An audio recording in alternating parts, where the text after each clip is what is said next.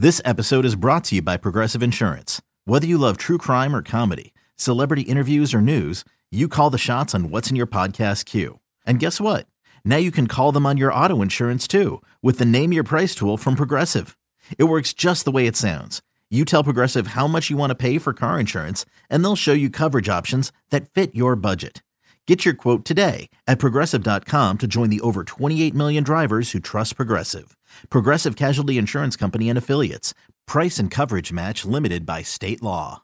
Uh, if we continue Hey. on with the SEC here, we will do Georgia today. That is our promise. Or maybe the bit will be that we'll never do Georgia. Just kidding. We'll do Georgia. Uh, but I don't know if we're going to do Georgia first. Ken, pick a school out of the bucket and let's continue on, please, with our schedule analysis. Yeah, we're gonna. I really want to try to finish the conference today. We have seven teams left. We've done seven. We have seven remaining, and now we kind of know what we're doing here with uh, with eight buckets. And if you're just joining us, schedule projection for college football, uh, talking about win totals, whether there are valuable bets to be made. The end, uh, based on my projected point spreads in all the games. Uh, the team that we're gonna do, we got the bucket of bets here, by the way, for people who are watching live. Uh, the next team we're gonna do is gonna be uh, Florida, which we have already talked about, but that'll be a good team to do. All right, uh, Florida win total five and a half at MGM. That is juiced towards uh, the over, minus 130 over for Billy Napier, Graham Mertz, and the Florida Gators. Ken, uh, we will start off Florida schedule.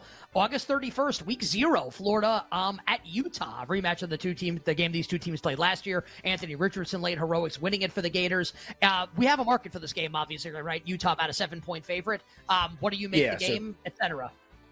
Yeah, so Utah is uh, seven and a half in the look aheads. The really interesting thing with this game that could end up like crumbling the whole market is Cam Rising, Utah's quarterback, uh, suffered a knee injury like late last year. He, I think he's not going to be ready for this, but literally the quote, like the phrase "race against time" has been used like a hundred times this offseason to see if Cam Rising will be ready for this game, making matters more complicated. Utah's backup quarterback had like a health scare and had to be admitted to the hospital last week and then was like released, but nobody knows what happened. And that's the guy who was going to start if Rising wasn't ready. So I, I mean, if Cam Rising plays in the game, I think Utah floors them. like, I mean, I think it's really bad. Uh, just like first game too with uh, with Mertz as the starter, and it's a really strong home field advantage. But like this market has the potential to get really wacky if it's a third string like no start quarterback against Florida. Maybe Florida just wins again. For now, seven and a half the number in the market. My number is seven. We're very close, but this implies uh, basically I'm like trying to kind of split the difference and make it seven and not be on either side because I just don't know if Rising's going to play in the game. Come on up for Cam Rising. It's one of my favorites. Uh, so that's week one. Week two, Florida hosts McNeese State. Are we backing up the truck? Uh, yeah, beep beep beep, win. Yeah. Okay, uh, September 16th, uh, Florida and uh, renewing ple- hashtag renewing pleasantries with their old friends, uh, the Tennessee Volunteers.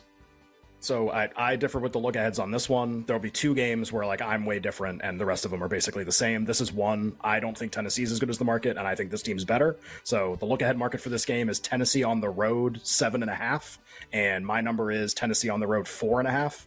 And it is very likely, although I have not bet it yet, because it seems like everyone hates Florida. I was like, maybe I can get an even better number in the look ahead. Uh, I will have a bet on Florida at least before the season and then maybe the, the week of the game. So still, I make it more of a toss up. Market's like slightly over a touchdown. Uh, we will now move to September 23rd as Florida hosts Charlotte. Uh, 31 and a half win. Uh, September 30th, Florida on the road at Kentucky. Uh, true toss up, as we've seen in a bunch of the games in this rivalry when it's in Lexington, um, especially when it's a not great Florida team. Uh, I make Kentucky a one point favorite in the game right now. Very likely to be like a sub three point spread or three, some, three one way or the other. October 7th, Florida hosts Vandy. Uh, Florida by about three touchdowns. October 14th, Florida at South Carolina. Again, almost just like the Kentucky game. I don't know who's going to end up being favored when we get there, but it won't be by very much, probably. Uh, you know, my number right now is basically like Florida by one, but take that for what it's worth. Sub three, one way or the other. a Florida idle the week of October 21st, and good thing because uh, cocktail party time against Georgia on October 28th. Yeah, this one's going to be really rough. Uh, it's b- between two and three touchdowns, probably something like 17. And uh, yeah, I don't. I actually don't think there's a look ahead for this, which is kind of weird because it's usually there's a look ahead. Uh, I'm like 17ish. November 4th, Florida hosts Arkansas. Uh, again, another, you're going to hear this a lot. There's a set of games that will define whether Florida can make a bowl or not. There's like six of them. They're all toss ups, and this is one of them. Um, I make the game Florida a favorite, about a little more than a field goal, but again, like by the time we get there could be a little different. Very likely for me, toss up is less than seven either way for people who like, keep hearing that term in this analysis. Uh, so this is definitely going to be a toss up game. November 11th, Florida at LSU.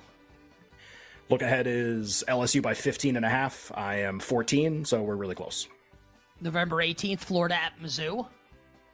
Another one of those toss-up games. Uh, I make the game uh, Florida a very, very, very small favorite. Um, but again, you're gonna you're gonna hear that. That's the fifth time, fourth time we've done that. These like road games against not great SEC teams. Florida's got to win a bunch of them to hit this number, and this is another one.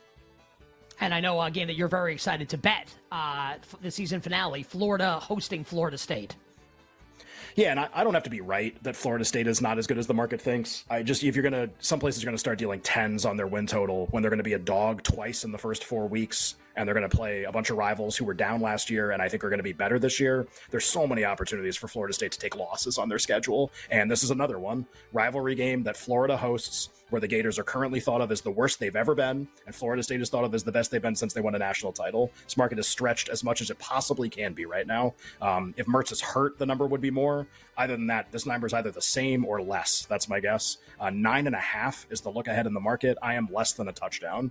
Um, so I have it as like toss up slash Florida State by a touchdown. Market more than that. I do like Florida like before the season starts in this game. And that is the end of Florida schedule. Win total of five and a half. Ken, you've talked about this pri- uh, previously on the show, but hit us with it again. Your thoughts on Florida's win total, please. Any bets? Yeah, I mean, they can just be that bad. Uh, this can be the worst team in the history of Florida. It really could. Um, but I just think that, that the idea that like that's the expectation is unrealistic. Um, the team can be bad, but the idea that that's their average is again unrealistic. Uh, this is the worst win total in the history of the University of Florida. Basically, uh, they've never been lined like this and it's because they had a really bad year last year, and they still went over this number. By the way, they won six games, and they lost their top five draft pick quarterback Anthony Richardson, but they still recruit pretty well. It's Napier going into second year. Usually, you get a bump. I just think this is like a really good buy low chance for them, uh, and I like them in a couple of the games on their schedule as well. My raw projection for them is between six and six and a half wins. Number in the market's five and a half. Typically, fives and five and a halfs I like to play up not just because of bowl eligibility, but teams do in that range tend to hit over a lot more than they hit under if they're power conference teams. Florida is one of them. Uh, also, maybe I get a break in the Utah game now with the quarterback news, so obviously that's something to follow as well.